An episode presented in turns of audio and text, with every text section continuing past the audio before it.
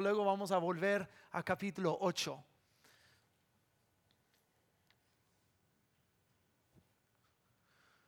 Una de las cosas más difíciles en toda la vida, especialmente en tu vida con Cristo Jesús, es ser honesto contigo mismo. Uh, eso es difícil hacer. Porque te, te obliga a mirar tu vida tal como es. Y comenzar a, medir los motivos del corazón y medir este, el, el por qué yo hago lo que hago. ¿Por qué pensé lo que pensé? ¿Por qué dije lo que dije? ¿Por qué sentí lo que sentí? ¿Por qué hice lo que hice? Porque hacemos, o sea, cientos de decisiones todos los días. Pero nunca nos detenemos para ser un poco este, escudriñarnos a nosotros mismos y hacer la pregunta, ¿por qué hice lo que hice? ¿Por qué? ¿Cuál fue el motivo?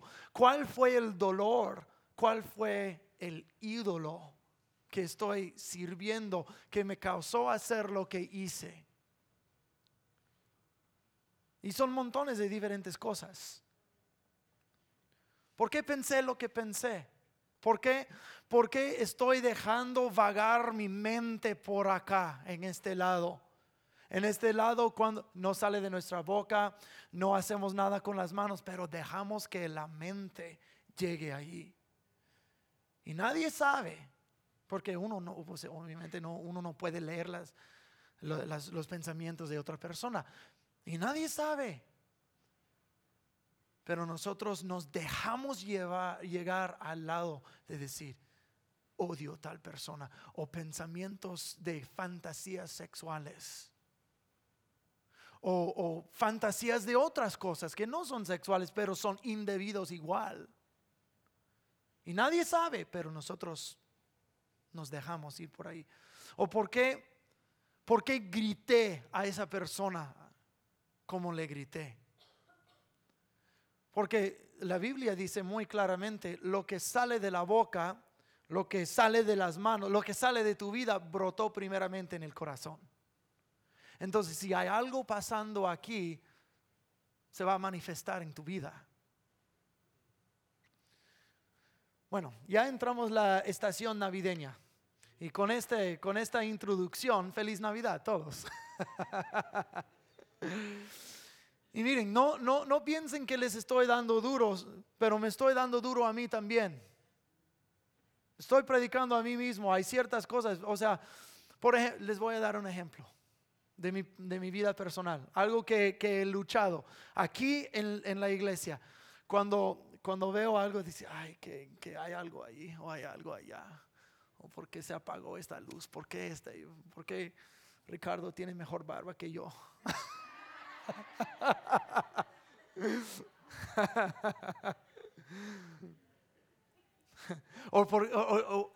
o, me quiero frustrar, me quiero hacer eso. Y cuántas veces el Señor me ha dado una cachetadita y, diciendo, déjamelo a mí. Tú enfócate en mí. Y no te enfoques en fulano de tal, en eso y otro y eso y otro. Digo, enfócate en mí. Suelta las riendas. No seas tan controlador. Suéltalo. Uy, cuántas veces el Señor me ha dado esa patada. Señor, por lo menos una vez más le tienes que dar. Pero en esa estación navideña, yo siento que Dios quiere obrar una liberación en tu vida de lo que sea tu necesidad. Porque no, no cada necesidad, no cada lucha es igual. Pero Dios te quiere liberar en esa Navidad. En Isaías capítulo 9,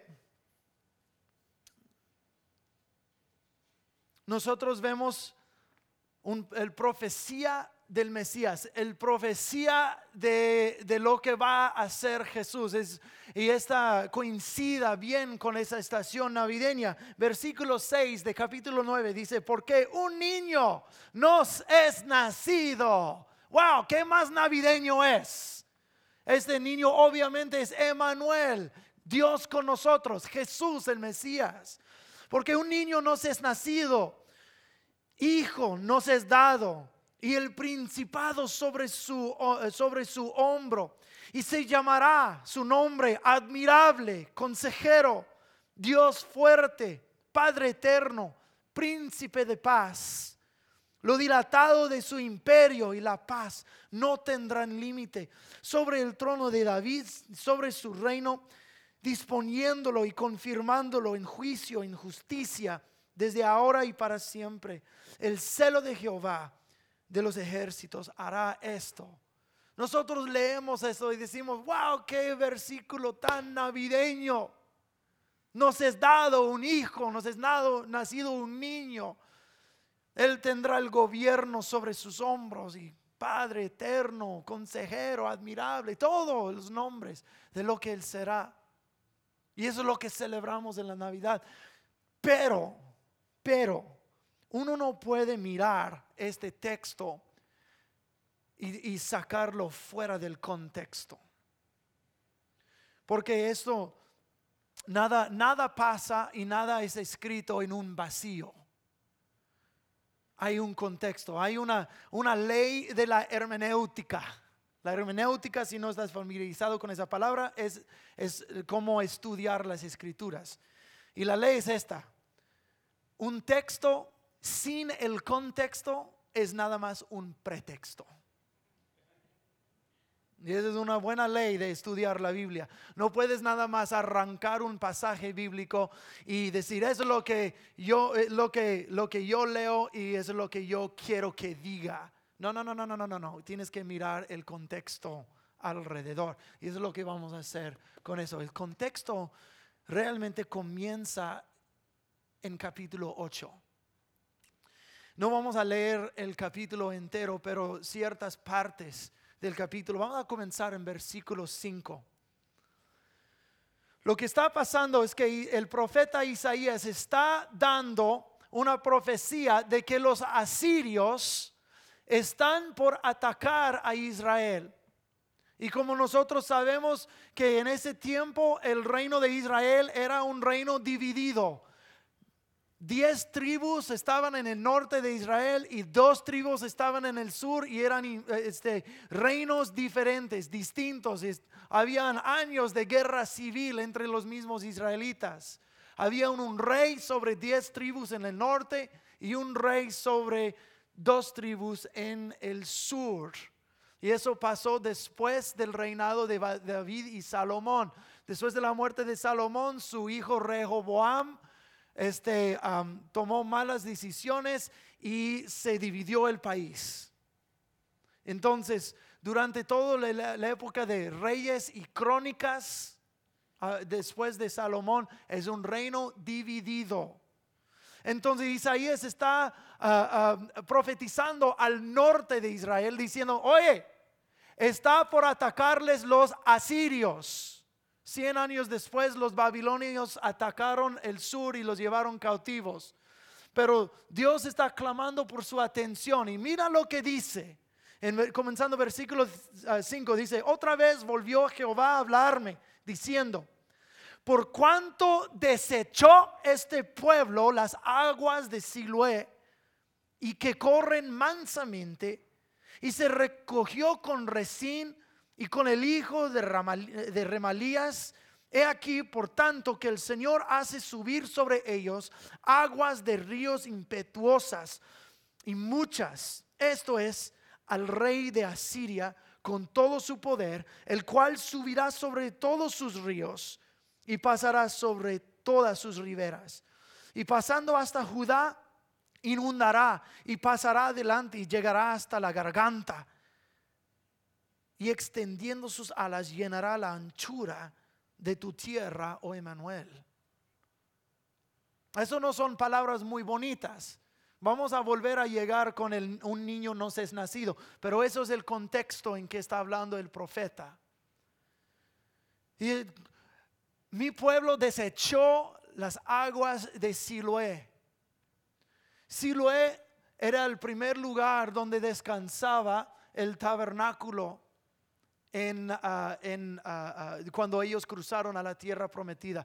Fue un lugar de adoración, fue un lugar de la presencia de Dios. Las aguas de Siloé hasta, hasta, hasta Jacob profetizó hasta que venga Siloé. Es Siloé es una, una profecía del mismo Mesías, de Jesús.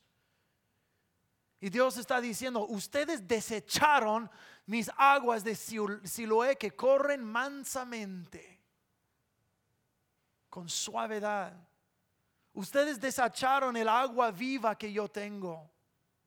Ustedes desecharon lo, lo, lo profundo, lo, lo manso, lo bonito, la bendición, la vida que yo les estoy ofreciendo.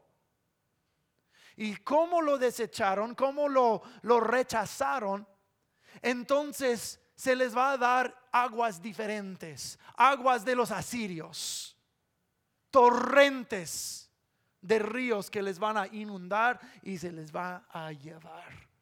Como no quisieron mi agua, entonces bebe este agua. Yo soy manso, ellos te van a arrasar. Entonces, eso es el contexto. Pero la, tendencia habitual de los israelitas fue la idolatría. Y la idolatría es más que arrodillarse delante de una estatua. Es cualquier cosa que haya tomado el lugar de Dios en nuestras vidas. El ejemplo aquí es, dice, dicen, ah, ah, ah, y se, se, regocijó con Resín y con el hijo de Remalías. ¿Quién es Resín y Remalías?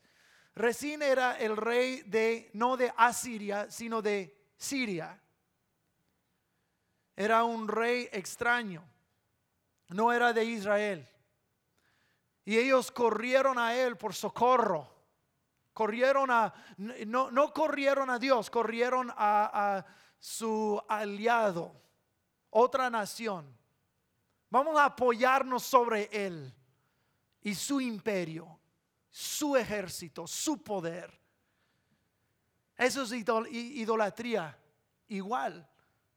Tal vez es una forma diferente, pero es algo que uno dice, yo sé mejor que Dios, yo voy a levantar algo en mi vida mejor que Dios, me voy a apoyar sobre otra cosa que no sea de Dios. Eso es idolatría. Y cada uno de nosotros lo hemos hecho.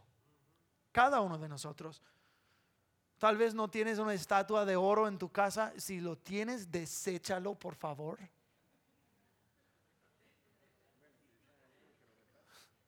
Solo estoy diciendo. La gran mayoría no tenemos nada así en nuestra casa. Mira, muchas personas, muchas personas, y no estoy diciendo necesariamente que alguien aquí, pero si eso eres tú, mira, es el Espíritu Santo te está hablando. Muchos tienen estos símbolos de Buda en su casa. ¿Por qué? Porque es símbolo de paz. Deséchalo. Es un ídolo. Conectado con un demonio. Deséchalo. No te apoyes sobre un símbolo extraño de la paz, sino sobre el príncipe de paz. Cosas que nosotros nos apoyamos sobre gente, podemos hacer ídolos de una persona, ídolos del dinero, ídolos de nuestro trabajo, ídolos de nuestra propia inteligencia, ídolos de cosas de nuestro pasado, ídolos de nuestro dolor. Podemos hacer ídolos, ídolos, ídolos de, del placer, ídolos de lo que sea. Como obviamente el imperio de Asiria era una potencia mundial y estaba amenazando a Israel, vamos a correr con Resín, hijo de Remalías, para que él nos libere.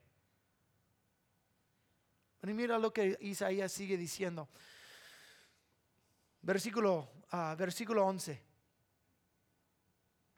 Porque Jehová me dijo de esta manera, con mano fuerte y me enseñó que no caminase yo por el camino de este pueblo, diciendo, no llaméis conspiración a todas las cosas que este pueblo llama conspiración, ni temáis lo que ellos temen, ni tengáis miedo.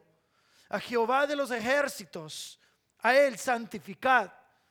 Sea Él vuestro temor, sea Él vuestro miedo. Entonces Él será por santuario, no Resín de hijo de Remalías. Él será por santuario. Pero las dos casas, eh, eh, pero a las dos casas de Israel por piedra para tropezar y por tropezadero para caer, por lazo y por red al morador de Jerusalén. Y muchos tropezarán entre ellos y caerán y serán quebrantados y se enrederán y serán apresados.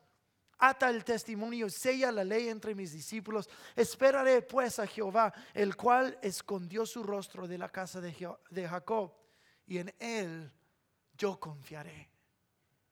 Esas más palabras fuertes.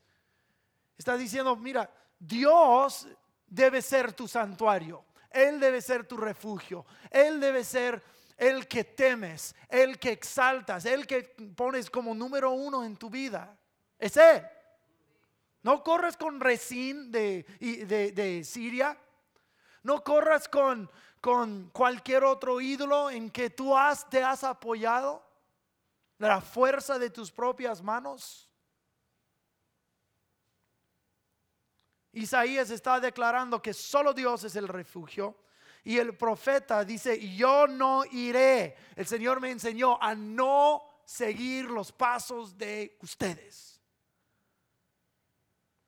Son palabras fuertes, pero no ha terminado. Dice, si, seguimos en ah, ah, versículo 18. He aquí, yo y los, hijos, y los hijos que me dio Jehová, somos por señales y presagios en Israel de parte de Jehová de los ejércitos que moran en Monte Y si os dijeren, preguntad a los encantadores y a los adivinos que susurran y hablando, uh, responded, ¿no consultará, eh, consultará el pueblo a su Dios? ¿Consultará, ¿Consultará a los muertos por los vivos? Y a la ley y al testimonio. Si no dijeren conforme a eso es porque no les ha amanecido. Y pasarán por la tierra fatigados. Escuchen, fatigados y hambrientos y acontecerá que teniendo hambre se enojarán y maldecirán a su rey y a su Dios levantando el rostro en alto. Y mirarán a la tierra y aquí tribulación y tinieblas, oscuridad y angustia y serán sumidos en tinieblas. Entonces el profeta sigue.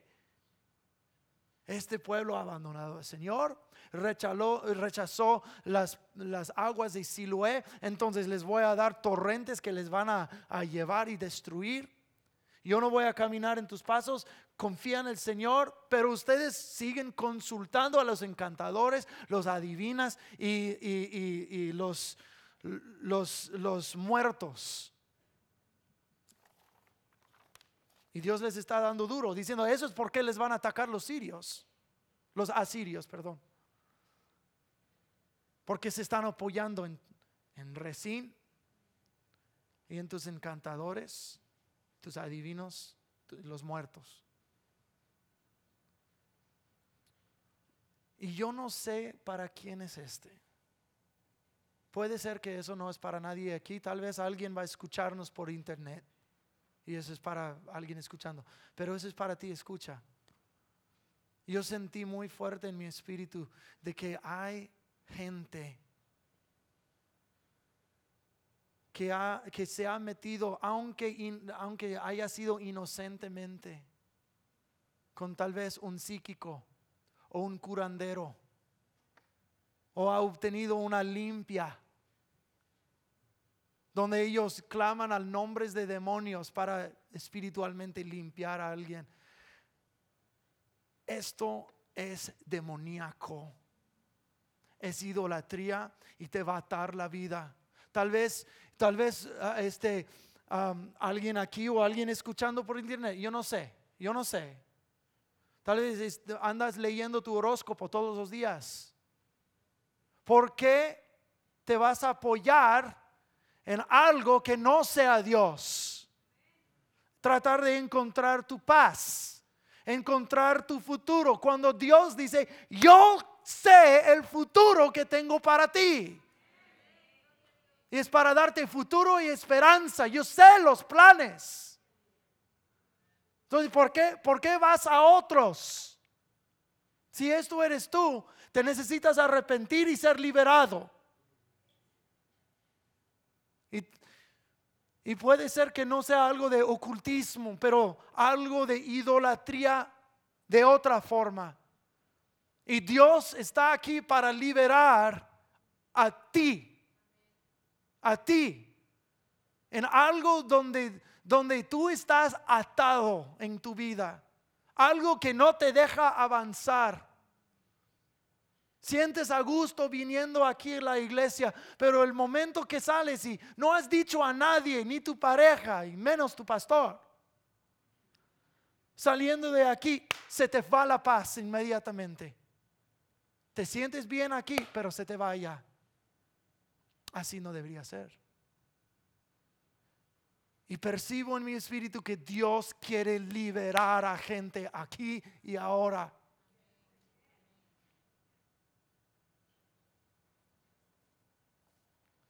Ahora llegamos a capítulo 9.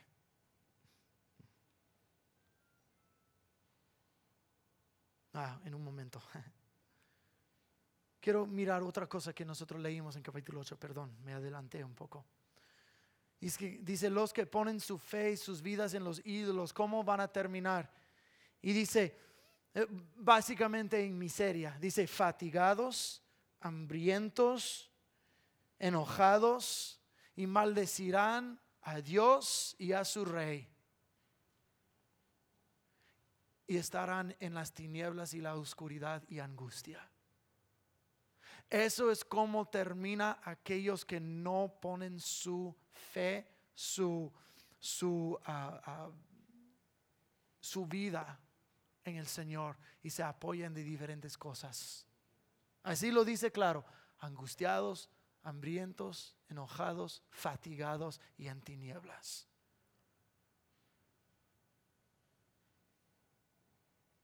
Pero ahora llegamos a, ver, a capítulo 9. Y dice, mas no habrá siempre oscuridad para la que está ahora en angustia, tal como la aflicción que le vino en el tiempo de, eh, eh, eh, livianamente, livianamente tocaron la primera vez a la tierra de Zabulón y la tierra de Neftalí. Pues al fin llenará de gloria el camino del mar de aquel lado de Jordán, en Galilea de los gentiles, el pueblo que andaba en tinieblas vio gran luz. Los que moraban en tierra de sombra de muerte, luz resplandeció sobre ellos. Multiplicaste la gente y aumentaste la alegría. Se alegrarán delante de ti como se, como se alegran en la siega, como se gozan cuando reparten despojos porque tú quebraste su pesado yugo y la vara de su hombro y el cetro de su opresor como el, en el día de Madián.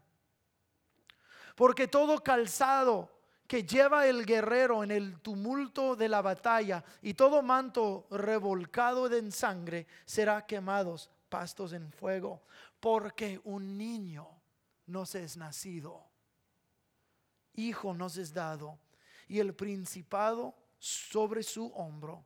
Y se llamará su nombre admirable, consejero, Dios fuerte, Padre eterno, príncipe de paz. Lo dilatado de su imperio y la paz no tendrán límite sobre el trono de David y sobre su reino, disponiéndolo y confirmándolo en juicio y en justicia desde ahora y para siempre. Y el celo de Jehová de los ejércitos hará esto. Voy a invitar al equipo de adoración a volver, por favor. unos momentos vamos a terminar.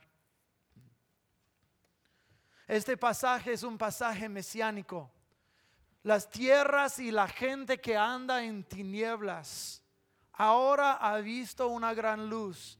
Y esta luz romperá el yugo, como en el día de Madián. Pues, ¿qué es el día de Madián? ¿A qué se refiere eso? se refiere, se, se refiere de regreso a jueces capítulo 7 con el juez Gedeón.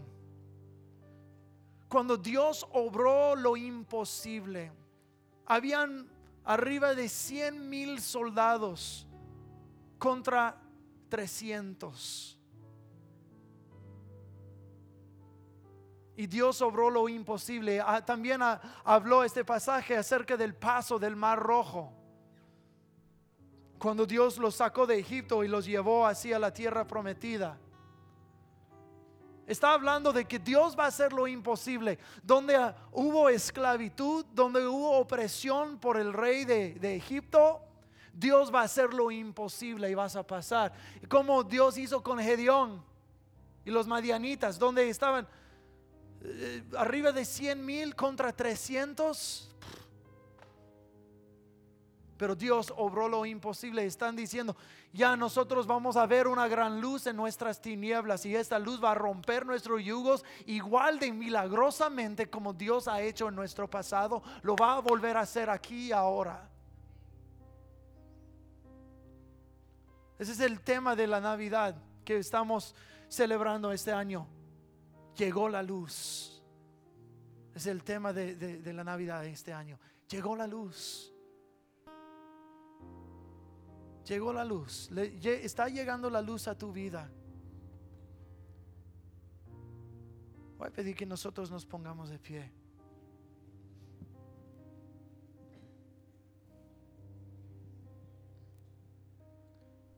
Si tú has estado escuchando lo que he estado diciendo en esta, en esta noche, y tú sabes que Dios te está picando. Hay algo en tu vida que tú necesitas ser liberado.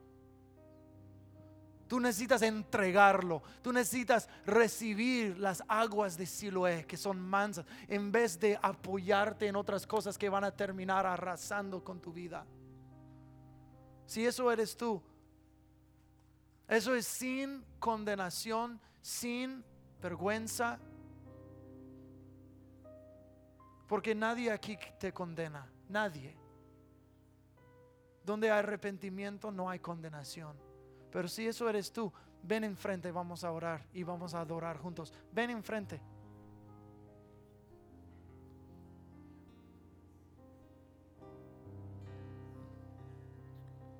Quiero levantar a ti mis manos. Maravilloso Jesús, milagroso Señor. Llena este lugar con tu presencia y es descender tu poder a los que estamos aquí. Creo en ti, Jesús, y lo que harás en mí. Creo en ti,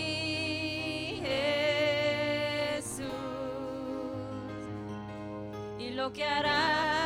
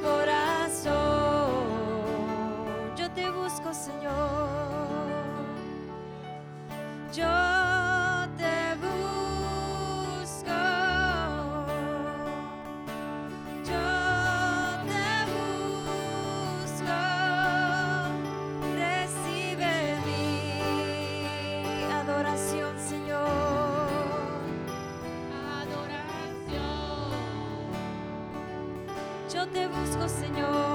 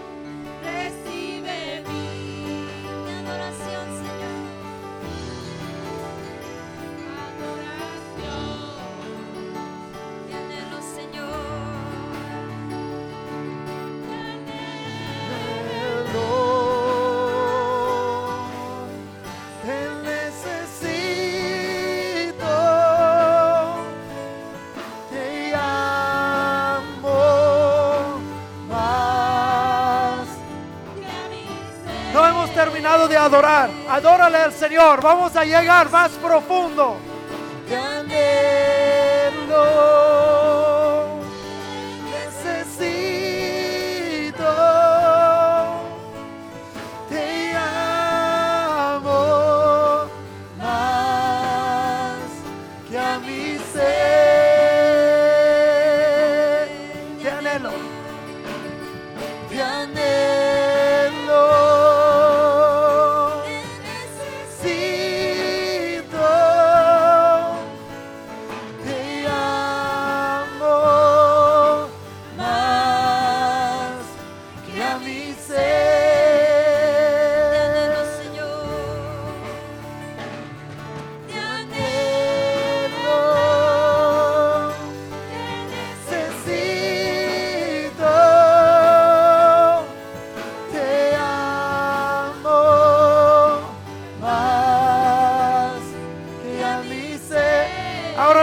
alabanza al Señor. Levanta tu voz y levanta tus manos y adórale al Señor. No, adora con palabras, adora con palabras. Aleluya, Señor. Te glorificamos, te glorificamos. No canten. Gloria a tu nombre, Señor. Te damos gloria. El Dios que libera. El Dios que el Dios que quita la oscuridad. Gloria a tu nombre, Jesús. Gloria a tu nombre, Jesús. Oh, ven y libéranos.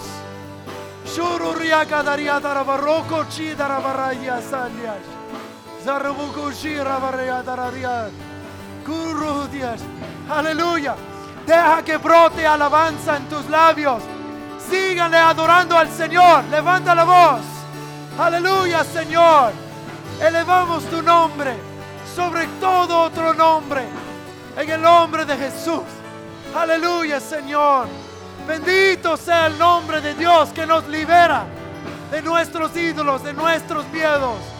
Aleluya. Síguele agradeciendo al Señor. Gracias te damos. Gracias te damos, Señor. Gracias por tu bondad. Gracias por tu liberación. Gracias por tu amor. Gracias, Señor Jesús. Aleluya, Señor. Aleluya, Señor. Poderoso. Aleluya, Señor. Te damos gloria y honra. Tú que eres nuestro libertador. Tú que nos sacas de tinieblas y nos pones en la luz. Gloria a tu nombre. Y poderoso Dios.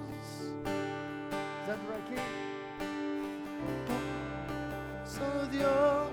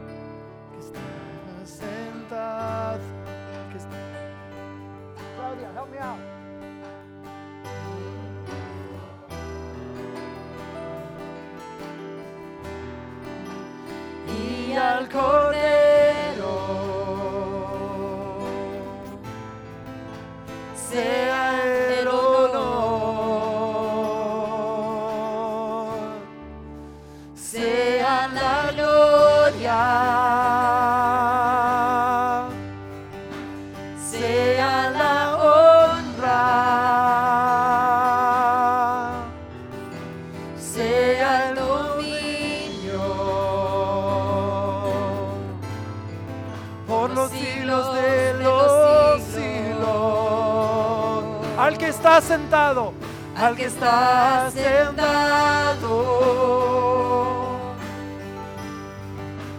En